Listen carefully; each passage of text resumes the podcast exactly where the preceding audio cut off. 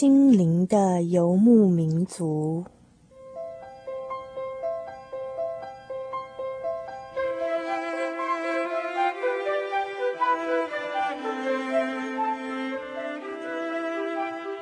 在这个谁都不管谁的后现代社会里，每一个人的心灵都是游牧民族。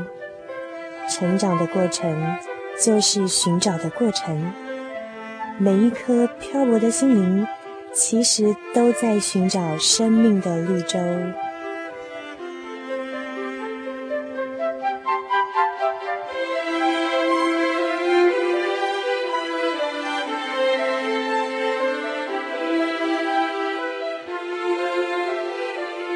本节目由财团法人真耶稣教会制作，欢迎收听。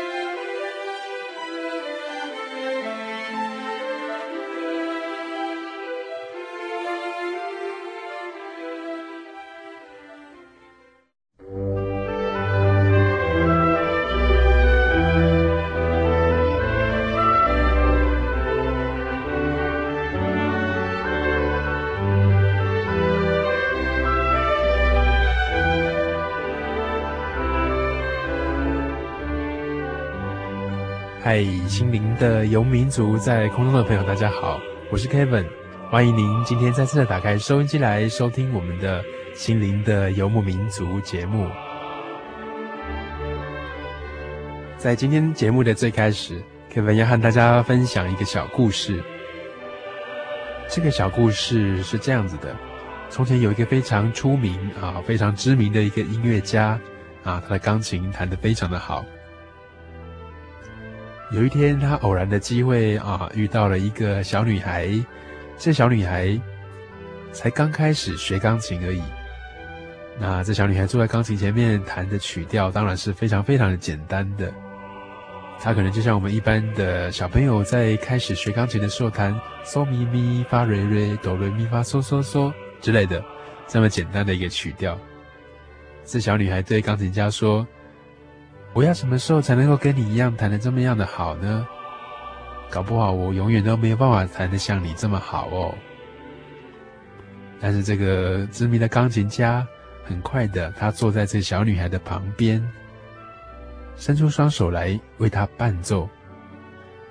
突然之间啊，在场的人大家都觉得从来没有听过这么好听、这么动人、这么悠扬的一曲乐章啊！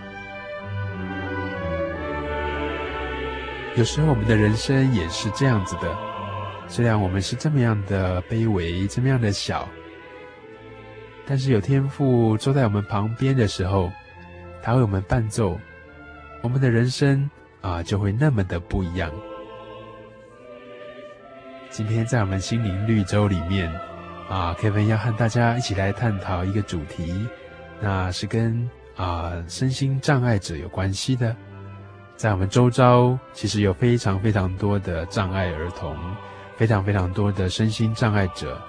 这一群在社会上是最底层、最被忽略，也被人觉得最为卑微的一群。到底我们对他们有什么样的看法呢？到底在成长过程当中，他们的爸爸妈妈还有家人，到底付出什么样的一个心血，所面临到的？啊，是什么样的困境呢？在今天的心灵绿洲当中，Kevin 就希望用这样的一个主题来和听众朋友做一些分享。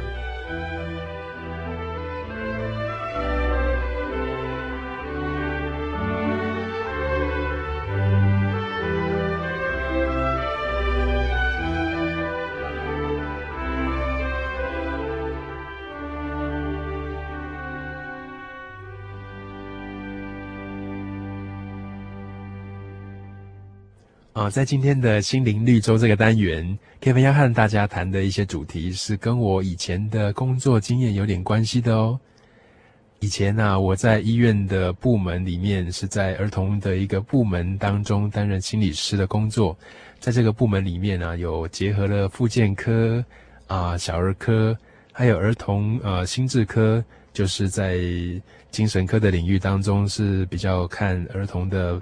啊心理跟智能问题的这样的一个科别啊，在这样的一个中心里面，Kevin 跟啊非常多的同事在当中啊组成一个 team，一个团队来服务零到十六岁的儿童啊以及他们的家长。当孩子面临到一些啊困难，或者是说在发展上有一些比较迟缓的现象的时候，啊，给予他们一些协助，不论是在诊断上的，或是在治疗上的这样的一个工作。啊，因为工作的性质和工作的环境啊，在医院里面，哈，所以 Kevin 常常有一些机会可以碰到一些啊家长带着孩子到医院里面来就诊。有的孩子他在啊，两岁大的时候，他还不太会说话；有的是好像到了十个月大的时候，好像还不太能够找出声音的方向来。啊啊，爸爸妈妈或是说老师或是保姆，可能怀疑说他有一些听力上的一些问题。那有些是到了十五个月大的时候，他啊还没有办法发出很明很明确的一些啊子音来啦，或者是到了十六个月。嗯，大概这样的一个年纪的时候，他不太能够模仿大人的一些啊、行为啊，诸如此类的，在各个向度上，有些是他的动作发展啊，又分为说比较粗的，比如说四肢的这样的一个肢体动作，也有一些是比较精细的啊，比如说拿东西啦，拿杯子喝水啦，啊，或者是要画圆圈啊，或是用啊。把东西放到瓶子里面啊，这样子的一些行为，好像在这里面动作或者是语言呐、或是认知能力啦，或是跟别人的社交能力啊，有一些比较慢的一些情形。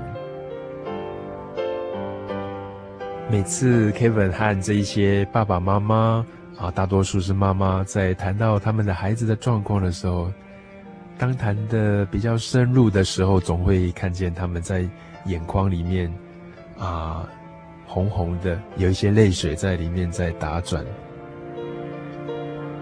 早年的这个发展迟缓，并不见得会在后来会造成一些发展上的一些障碍，或者是会造成一些啊各种向度跟一些能力上面的一些障碍。但是有蛮高的比率，假如在早期的迟缓没有发现的话。啊，他在比较晚期哈，比如说到了幼稚园啊，大班之上，或者是上了小学之后，哦，他可能会在某一项能力上面，或者是在啊整个智能的这个发育上，都会比较慢一点。那也会造成说他在后来在适应这个学校的这个环境上面非常的不顺利。那这些妈妈其实非常的辛苦。有的妈妈从孩子才六个月大的时候，就到处带着他去各个门诊，啊，去各大医院，去很多地方去做一些检查，想要了解说这个孩子的原因到底是什么样的因素造成他这个发展上面好像啊有一些异常，啊，在 Kevin 和这些妈妈有时候在啊谈话，在了解孩子的状况，或者是帮孩子做发展上的一些评量诊断的时候，会感受到几个。这样的一些妈妈或是爸爸，他们的一些压力啊，真的是非常的深。很多时候我们会告诉他们说要坚强一点啊，要看开一点，或者是说啊要乐观一点。但是这一些安慰跟建议的话背后，我们没有办法体会他们到底是怎么样走过来的，没有办法体会到底那个过程，他们心里面怎么样去调试对这个孩子的态度。以及对待人生的一个方向。本来非常期待孩子是很活泼、是很健康的，但是当呃特殊儿童或者说这样子的有某方面一些障碍的孩子出生的时候，这样子的一个期望，当他们啊、呃、听到医师的这样的一个诊断的时候，有时候会觉得很幻灭。有时候带孩子出去就会让人家觉得。啊、呃，某些障碍，譬如说视觉上的啦，或者是肢体上的一些障碍，或者是在智能上面的这样一个障碍，呃，带出去的时候，有时候别人看这个孩子就觉得很不一样。有时候长辈的一些言辞也会让父母亲觉得很不舒服，因为缺乏一些对障碍儿童有的一些概念，也有一些孩子非常难照顾，因为这一类的障碍儿童的话，啊，在发展上面比较慢，啊，整体的这个生活照顾也更需要爸爸妈妈的投入，除了工作的压力、经济的压力，更要承担很多很多去照顾这样的孩子的一些压力。另外一方面就是爸爸妈妈有时候情绪上面也会显得非常的混淆。怎么说呢？想要爱这个孩子，但是当看到他的时候又觉得很挫折，又不知道该怎么面对这个孩子。呃，有时候又会怪罪自己，因为在这个障碍的原因还不是很明确的时候，有时候会很怀疑到底是不是自己做错了什么。或是在整个过程当中，到底有什么地方啊疏忽了？这样的一些挫折跟很多累积下来的这样子的一个啊没有办法得到答案的一种心情啊，真的是对人很大的一个折磨，真的是非常难度过的。在当中，Kevin 其实有一个蛮大的感慨啊，在这一群啊爸爸妈妈身上，Kevin 真的看到很大的一个力量。跟很深的一个坚持，其实他们是社会上非常弱势的一群，这样的孩子要接受各种的疗愈、各种的诊断，还有一些各种的检查，还有各种的这个治疗的过程啊，包括到后来他们要去念书的时候，有时候常常受到一些拒绝或者一些排斥，也或者是说他们根本就不太知道该把孩子送去哪里。另一方面啊，这个。教育跟医疗的这个费用也非常的高，有时候让他们在经济上面非常的吃紧。诸如此类的，其实都还是社会的这个问题跟社会的环境面可以去帮助他们的。但是最深最深的那一种感受，是一种莫名的一种很羞耻或者是一种罪恶感。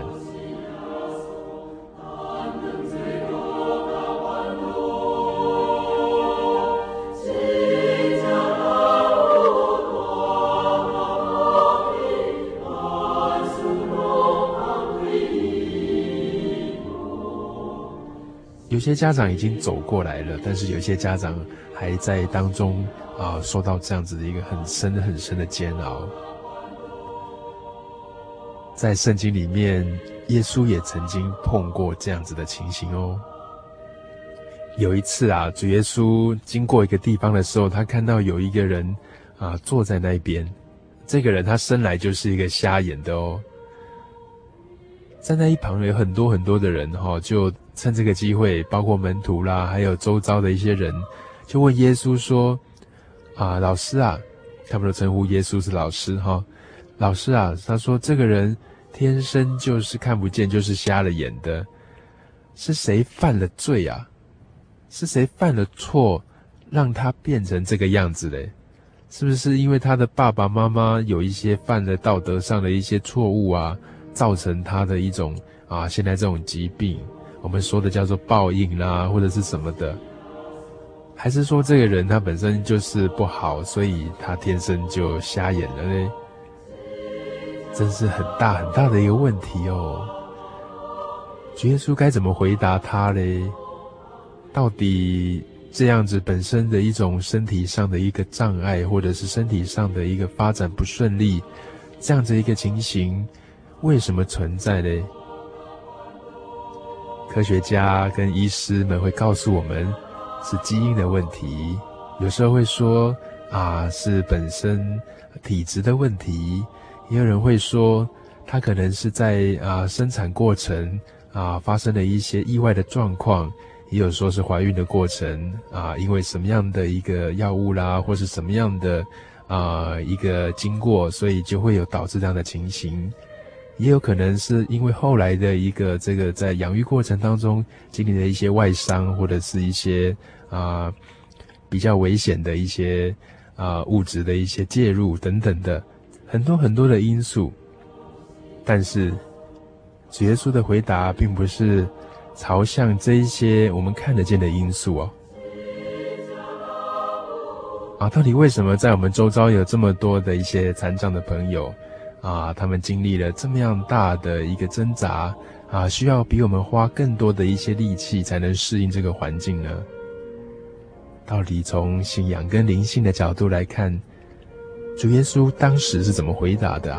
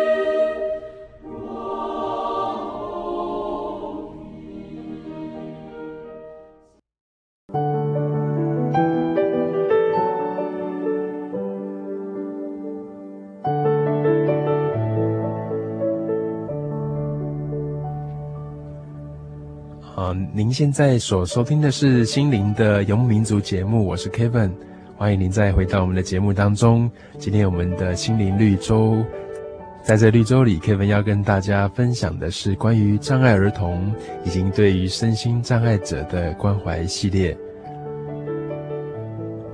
在接下来的这个时间里面，Kevin 要和大家分享一位啊障碍儿的妈妈，她的心路历程。在最开始的时候，他还没有发现自己的孩子啊是所谓的自闭症儿童。在学理上，我们称自闭症叫广泛性发展障碍。所以，广泛性发展障碍就是说，他在许多的向度上面，他都有一些啊，因为受因为受限于大脑功能的一些异常，所以导致他在发展的速度上面啊非常全面性、广泛性的受到一些限制。所以在社交能力上面啦、还有在他的语言跟说话上面，啊，还有在他的行为上面，都有很多的限制，啊，没有办法有很好的一些突破。但是经过后天的一些很辛苦的一些教导，我们还是可以看到他成长跟进步。啊，Kevin 第一次和这位妈妈在谈话的时候，感觉到这位妈妈真的是开朗极了。并且他是这么样的一个坚强的人，他带着孩子四处到各大医院去找，啊、他听过的最有名的一些医生，他希望从当中做更清楚的一些诊断，来看看他的孩子，啊，到底是什么样的一个问题，也希望说这个问题能够找出他背后的一个原因，还有他背后啊导致这样的情况的一些因素。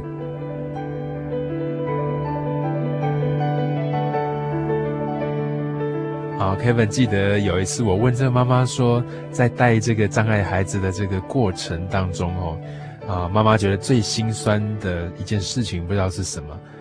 她跟我提到，当这孩子还小的时候，带到医生那边去做诊断，当诊断出来的时候，啊，医生告诉她说，你这孩子真的是有一些障碍啊，并且很确定的把这个啊自闭症的这样子的一个名称告诉她的时候。回到家里，他说他听到邻居有一个妈妈跟他的孩子在对话，很简单的，只是在那边一问一答，一问一答。他整个眼泪就掉下来了，因为他心里想：我不知道我什么时候可以跟我的孩子像这样子的讲话，因为在语言的发展上面，他的孩子真的是有这样子的一个障碍跟问题。啊、呃，不知道要训练到什么样的程度，要花多少的心血，才能够有跟啊、正常的孩子一样，有很清楚的一些沟通跟表达。对我们正常人来说，真的是很难想象的。我们的语言是很自然、自然这样子发展在一个环境里面，很自然就出来就学会了。但是对这样子的一个孩子来说，因为啊、本身先天性的这个脑部功能，它受到局限。所以他的发展有这方面的一个障碍，这妈妈最大的心痛就在于她没有办法搞不好真的是如她所想象的很困难的。另外一件让她觉得真的非常辛苦，也感到非常，任何人听了都会觉得很心疼，就是有有一次她可能、呃、很多的疗愈机构，这位妈妈都去过了。但是有一次，他又又偶然的机会，他又找到了一家机构。这家机构在离他住的地方非常非常的远，啊，变成说他必须带着孩子离开家里，然后坐火车坐蛮远去到那里，然后并且寄宿在亲戚家里面。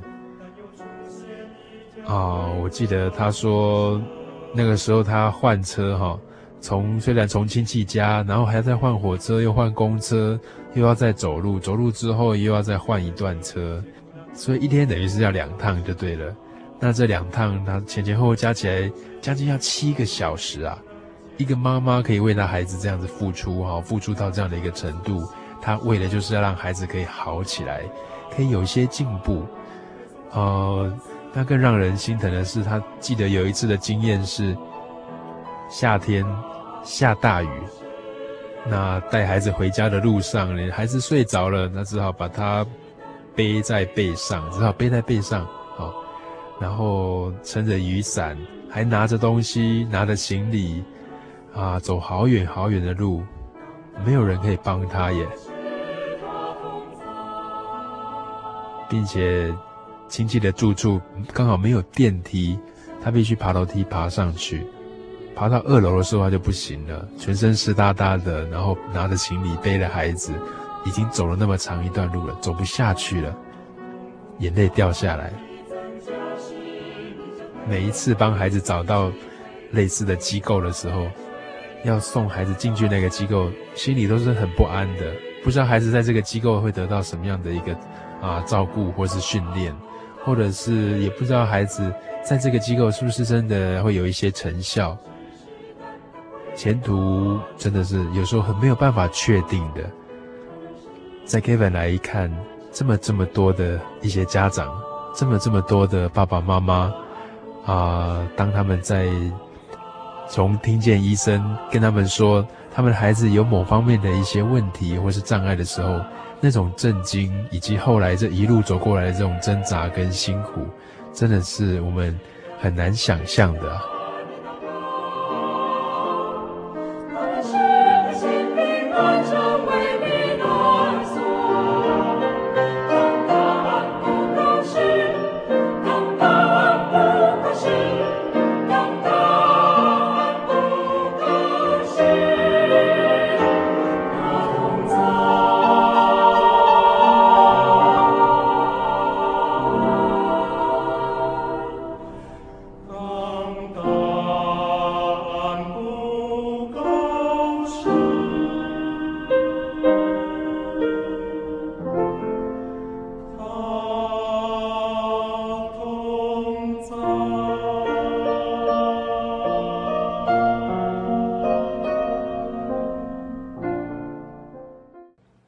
您现在所收听的是《心灵的游民族》节目。大家好，我是 Kevin，欢迎大家再回到我们的节目当中来。啊，今天在心灵绿洲这个单元里面，Kevin 要和大家谈谈的是啊，身心障碍儿童啊，他们所面临的一些啊压力，以及这样的一个家庭，爸爸妈妈处在这样子的一个过程里面啊，所会有的心境。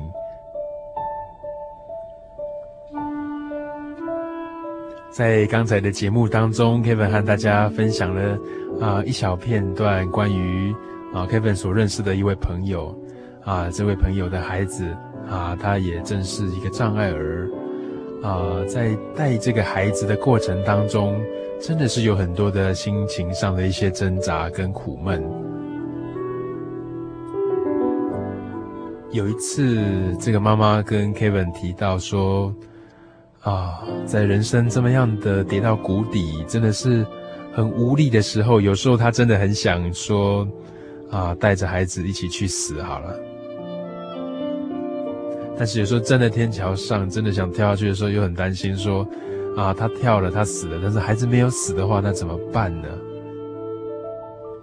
啊，有些心理学家会告诉我们说，当家里啊，当自己的孩子有这样子一个身心障碍的现象的时候，身为妈妈的或是身为爸爸的，啊、呃，在整个心情的调试过程当中，从震惊到否认，以及到面临到很深很深的一种哀伤感啊，然后慢慢有一些力量来面对啊，这整个的渐渐的康复过程，很长期的。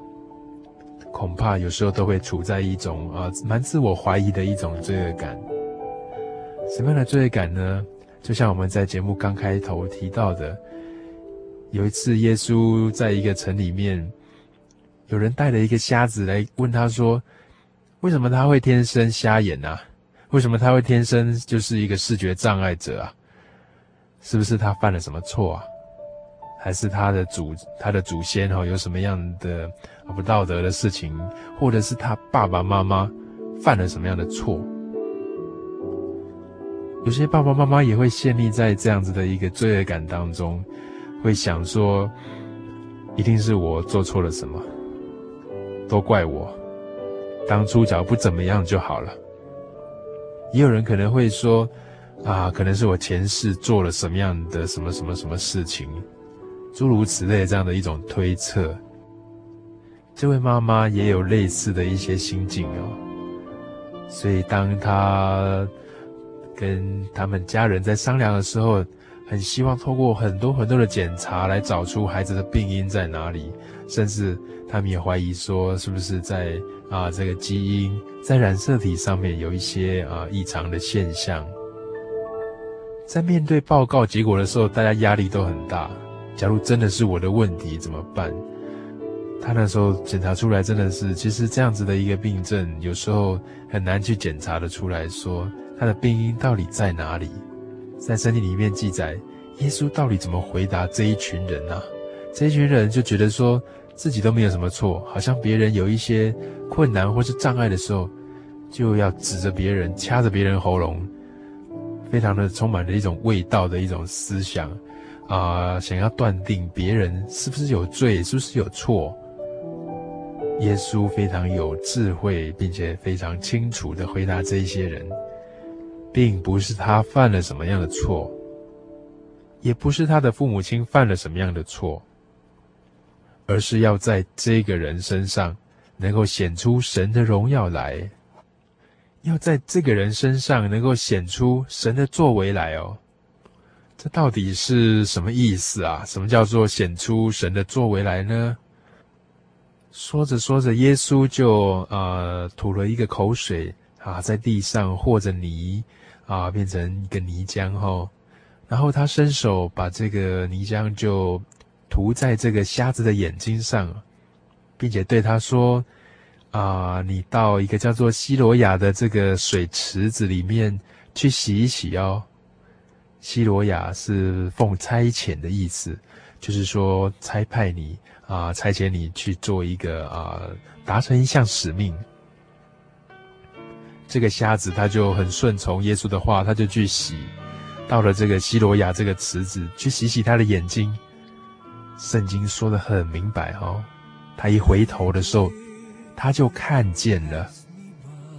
旁边的人都非常的惊奇啊，问他说：“啊，彼此交谈的。”问来问去说，这个人不是以前坐在那边讨饭的那个瞎子吗？有人说是，有人说不是，有人说是像他，有人说啊，那个就是了。他们问他说：“你的眼睛怎么开了呢？”他就回答说：“是耶稣医治了他，是耶稣叫他往一个叫做西罗亚的这个水池里面去洗一洗，他就立刻看见了。”圣经后来记载，很多人就否认他说：“你不是啦，不是他医治你的，你不是那个瞎子的。”蛮否认耶稣所做的这件大能、这件奇事。但是这个人说：“我只知道从前我是瞎眼的，但是如今我真的能够看见了，并且他告诉别人说：他既然医治我了，我自己有这样的体会了。”你们怎么会说不知道他是从哪里来的呢？很多很多眼睛看得到的人，他们不明白，也看不见耶稣是人类的救主。他们不明白，每一个人都需要耶稣，不只是身心障碍者，不只是有病痛的，不只是这个世上软弱的，每一个人都需要主。在赞美诗里面有一首歌叫做《主耶稣开我们的心眼》，心里的眼睛是最重要的。你是否能够看见这个世上最重要的一件事情呢？也因为他心眼打开了，也因为他的这个瞎眼真的得到了医治了，让耶稣得到很大的荣耀。后来他整个的生命改变过来之后，和以前那一种啊阴暗的生命不一样了。人们在这个瞎子，在这个重见光明的以前是瞎眼的人身上，也重新的看见了神的作为，重新看见了神的灵。啊，神的恩典真的是跟他同在，他的整个生命真的是更新了过来了。在这边，Kevin 想要点播一首《人们需要主》，People need the Lord。人们需要主，每个人都需要耶稣啊！在人生的路程上面，这么样的一个艰难，整天面对很多很多的苦难，心里恐惧，我们的苦。我们的愁，谁能够了解呢？我们的哭泣，谁能够看见呢？Kevin 想点播这一首啊，除了送给这位妈妈之外，也送给所有身心障碍者的家庭，不论是爸爸或是妈妈，或是整个家庭成员里面的兄弟姐妹。其实，在陪伴啊这一群孩子长大的这个过程，真的是很艰辛啊。但是耶稣看得见我们的艰辛。他能够担负我们的重担，他用他的爱和我们同担。只要我们能够来到他的面前，因为他顾念任何一个失丧的人。人们需要主，让我们一起来分享这一首诗歌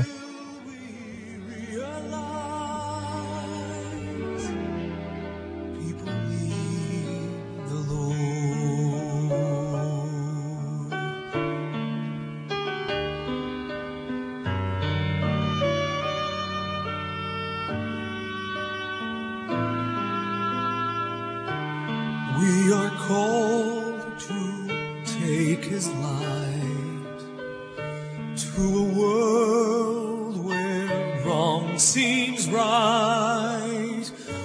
What could be too great a cost for sharing life with one who's lost through his love? Our hearts can feel all the grief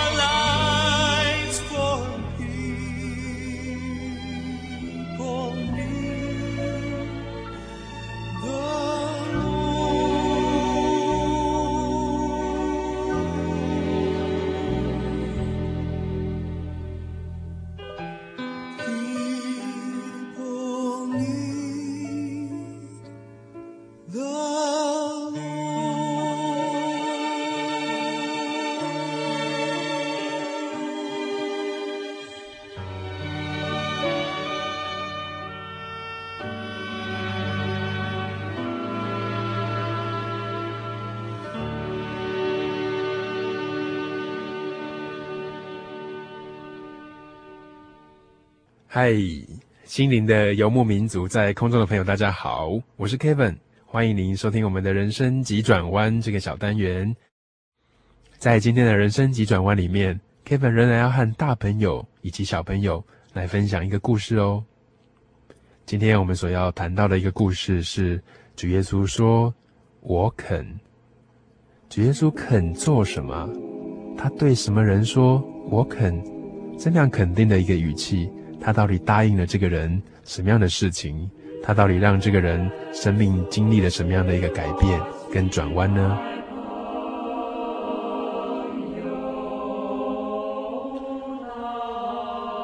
故事是这样的开始的。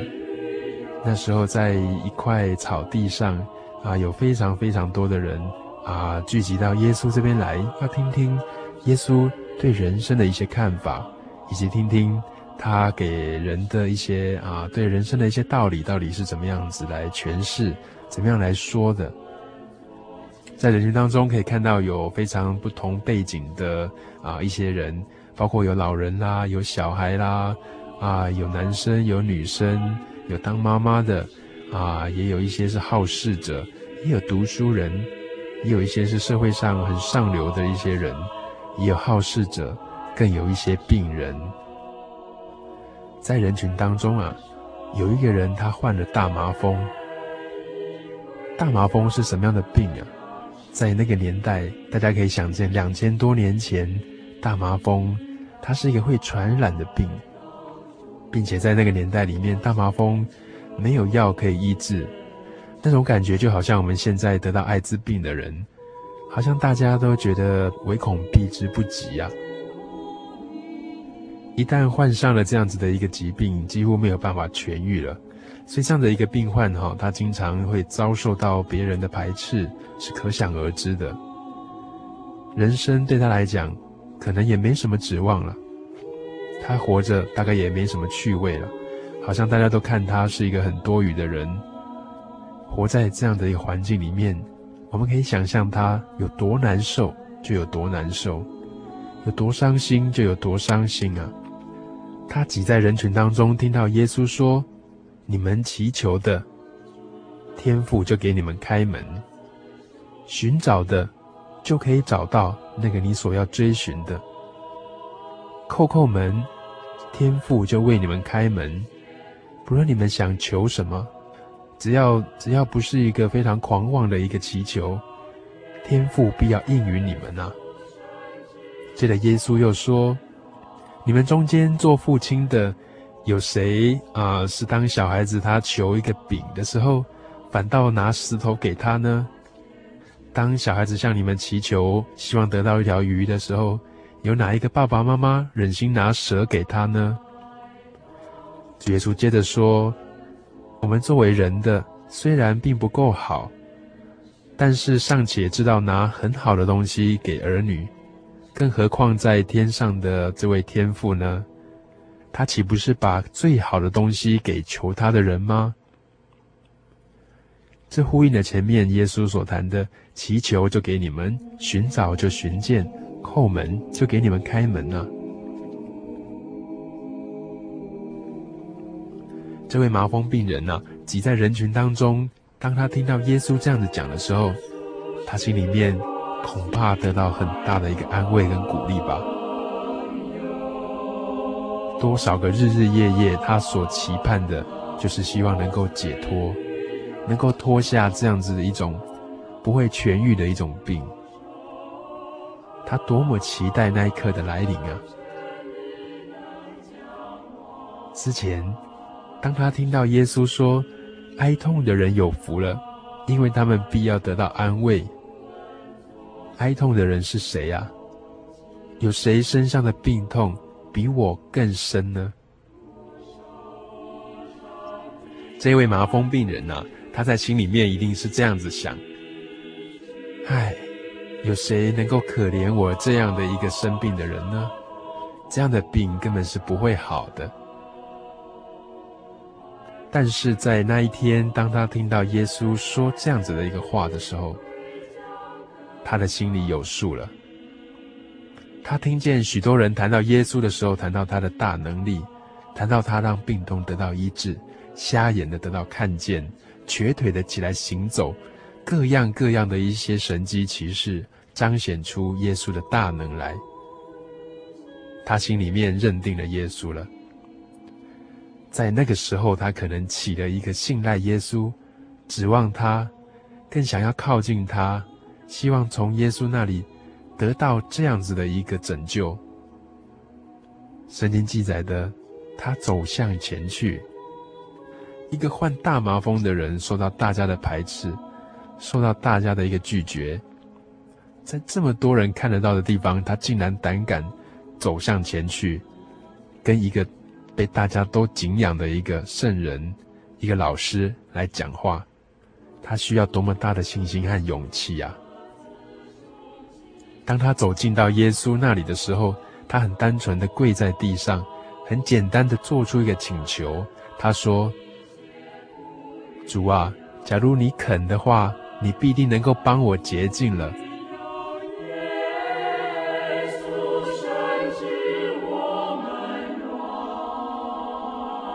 主啊，假如你肯的话，必然能够叫我洁净了。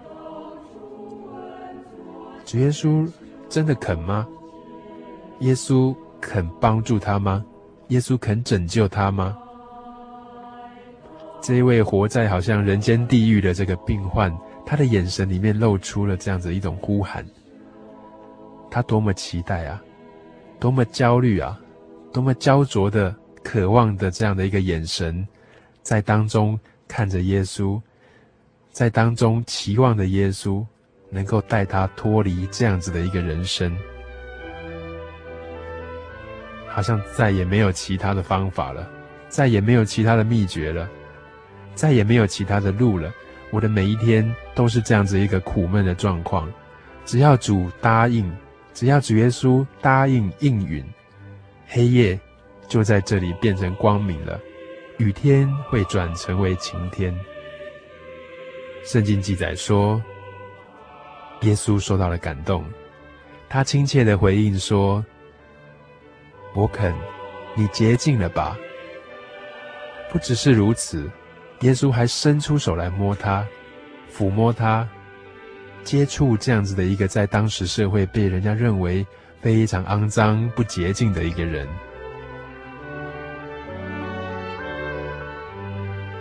或许已经有非常非常多年没有人敢碰他了。耶稣不但用心灵这种很怜悯他的这种心情来触摸他，他更伸出手来，真正的抚摸这一位心里面很孤独、很寂寞、很悲痛的一个人。这个病人，圣经没有记载他叫什么名字，却把他人生急转弯的这样的一个故事。记录下来。当耶稣的手掌触摸到这位麻风病人的时候，Kevin 在猜，两行非常真实的眼泪，一定很自然的从这样的一个病人的眼睛落下来了。耶稣跟他说：“我肯，你洁净了。”耶稣真的肯啊！所差的只是我们有没有像这位病人一样走向前去，对耶稣说：“主啊，假如你愿意的话，只差我们往前进，来到耶稣面前，像这位病人一样，这么样的有勇气。”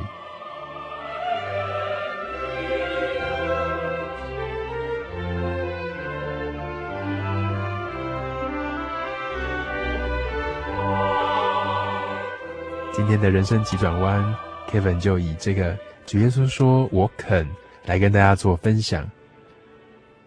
但愿每一位在病痛当中，或是陷落在不知所措的深渊里面的人，你都能够像这一位啊、病人一样，走向前来。耶稣说我肯的，他一定肯的，只差的只是。我们有没有走向前来，在他面前告诉他：“主啊，假如你愿意的话，请你帮助我。因为他是我们在天上的父，他知道拿最好的东西给我们，在最恰当的时候，能够把最好的东西给求他的人。在人生的道路上，假如我们能够回到这位天父的面前来，没有一位爸爸妈妈在他的孩子走到他的面前来，向他要一件真的非常需要的东西的时候，会拒绝他。天父也是这样子，他必定拿最好的东西给我们这一些他的孩子。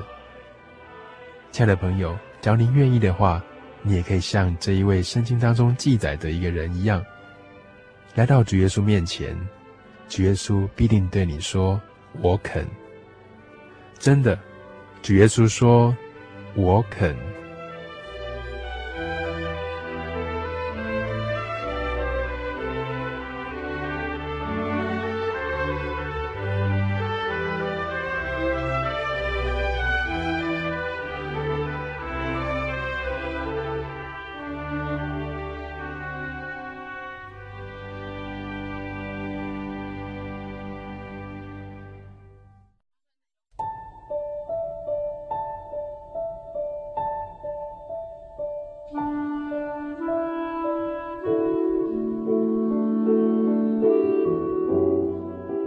怕慢，只怕站。我们不在乎孩子的发展状况，或是他的速度有多快，只在乎有没有能够有勇气跨出那个第一步来，只在乎有没有这样子的一个心智，能够站起来，能够想要站起来。耶稣他肯，因为他说。在世上有许多许多的苦难，但是耶稣说他已经胜过了这个世界了，在他里面有平安。除了在心境上有平安之外，他更允诺啊，做我们随时的帮助。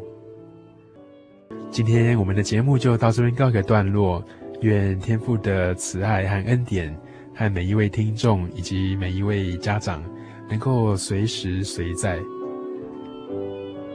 也欢迎大家下周能够再次打开收音机来收听我们的心灵的游牧民族。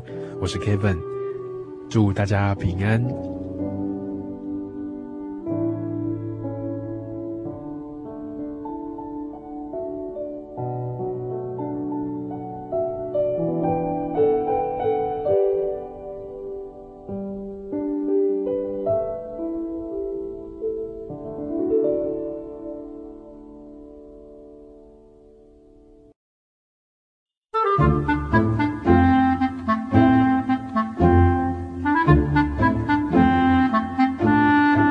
圣经是世界最畅销，也是翻译本最多的书。许多人因为这本书改变了他的价值观。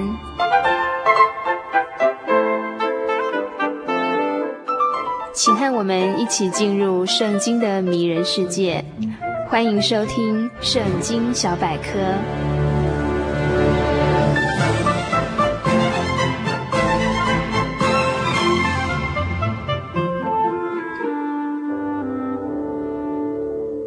亲爱的朋友，今天要与大家分享的圣经小百科是圣经旧约经卷中的智慧书《传道书》第九章。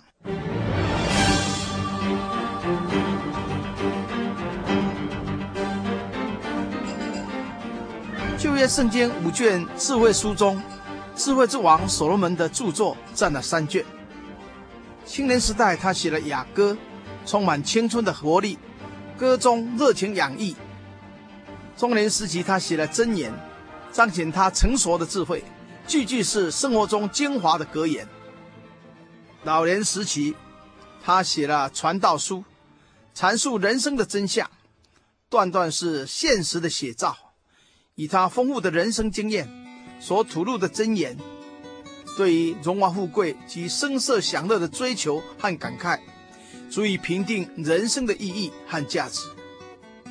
现在我们就来探讨《传道书》第九章第一节这样说：“我将这一切事放在心上，详细考究，就知道义人和智慧人，并他们的作为，都在神的手中。或是爱，或是恨，都在他们的前面，人不能知道。”可见义人和智慧人的一切遭遇和行为都在神的支配之下。所以真言有道：人心筹算自己的道路，为耶和华真神指引他的脚步。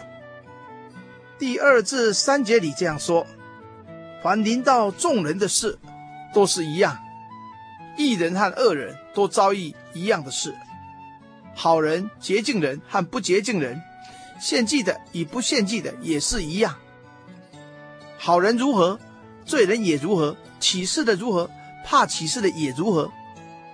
在日光之下所行的一切事上，有一件祸患，就是众人所遭遇的都是一样，并且世人的心充满了恶，活着的时候心里狂妄，后来就归死人那里去了。不错，世上所有的人类，无论善恶男女，都要面对死亡。肉体的生命总有结束的一天。虽然活着的时候心里狂妄，好像不可一世的样子，最后结局仍是死亡。因此，每个活人都当思想他自己的结局，要把握有生之年，尽快来相信救主耶稣，依靠他的宝血洗净我们的罪孽，遵循他的真理。将来完全成圣，进入永生的天国，才不是带着罪去世，将来受神的审判，下地狱受永远的刑罚。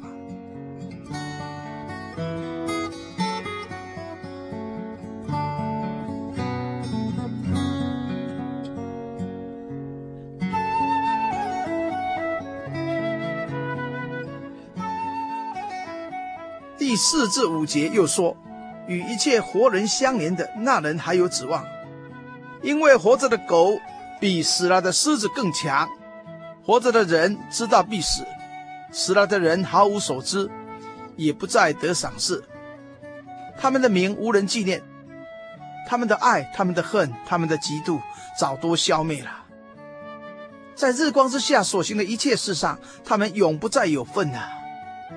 所谓活乞丐胜过死皇帝。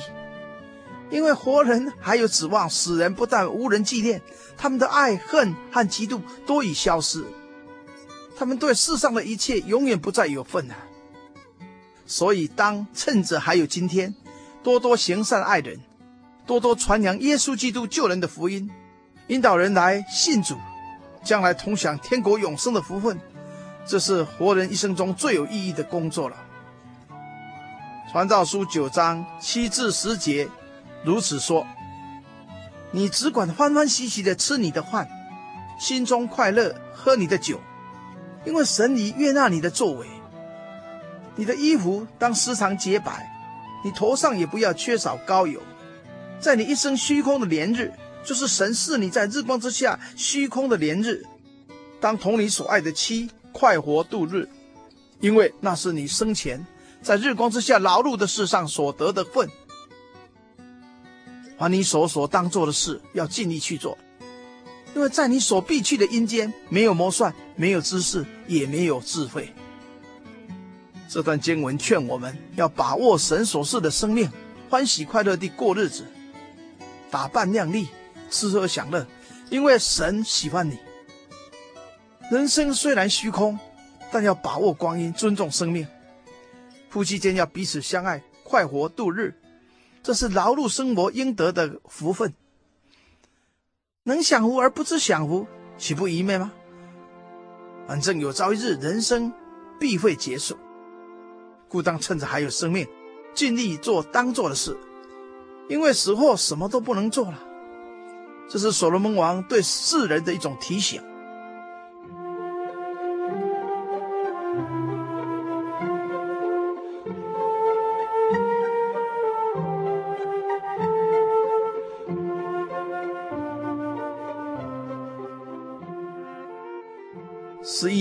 十二节又说：“我又转念，见日光之下，快跑的未必能赢，力战的未必得胜，智慧的未必得粮食，明哲的未必得资财，灵巧的未必得喜悦。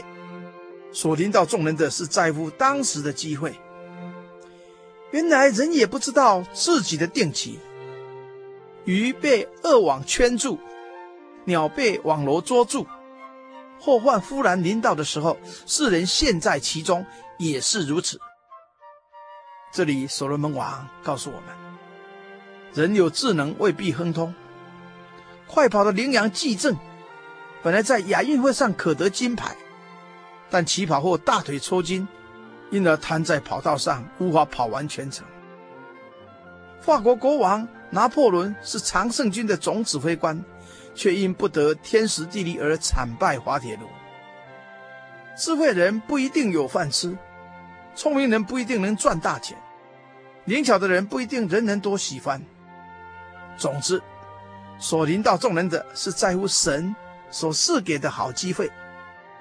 反过来说，何时会遭遇祸患，也没有谁能够知道。所以世人也在神的命定之下，无法逃脱。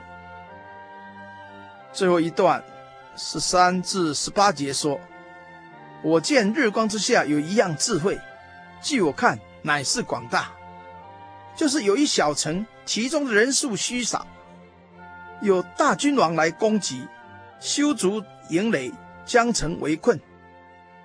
城中有一个贫穷的智慧人，他用智慧救了那城，却没有人纪念那穷人。我就说，智慧胜过勇力。然而那贫穷人的智慧被人藐视，他的话也无人听从。宁可在安静之中听智慧人的言语，不听掌管愚昧人的喊声。智慧胜过打仗的兵器，但一个罪人能败坏许多的善事。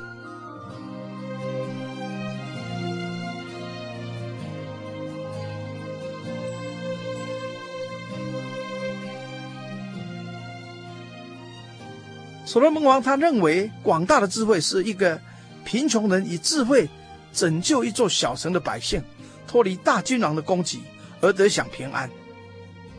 然而，这穷人却受人藐视，他的功劳无人纪念，他的话也无人听从。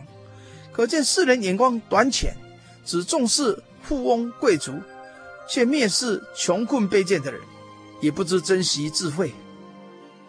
因此，所罗门王劝我们要静听智慧的言语，因他胜过打仗的兵器。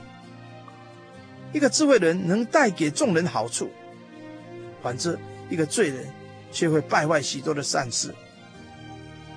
由上可知，《传道书》第九章，要我们认识真神绝对的全能，明白人类皆有一死，活人还有指望。当把握真神赏赐的每个良机，发挥生命的活力，以行善爱人的好行为，荣耀造人类的真神，爱周围的众人，享受快活的日子。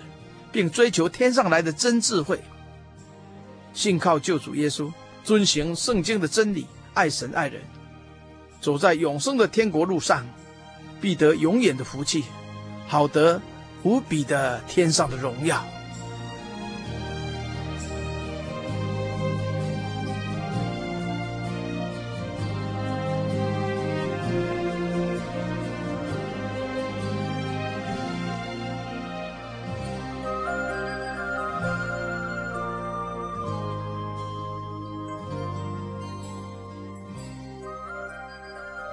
现在让我们低头默祷，奉主耶稣圣名祷告，亲爱的救主耶稣，我们感谢赞美你的恩惠。你时常出太阳、降雨水、赐空气，让我们活在你的爱中。我们恳求你赏赐好机会，使每位亲爱的同胞有机会听到你宝贵的真理，让我们能够来明白得救的福音。也求你打开我们的心窍。让我们知道，你创世以来为世人预备的救恩，使每一位来到你面前的人都能信而受洗，罪得赦免，成为你天国的子民。将来我们都能够来共享你所赐永生的福乐。现在求你赐给我们平安、自由和喜乐，让我们时时刻刻都能够以我们的好行为来荣耀你的圣名。哈利路亚。阿门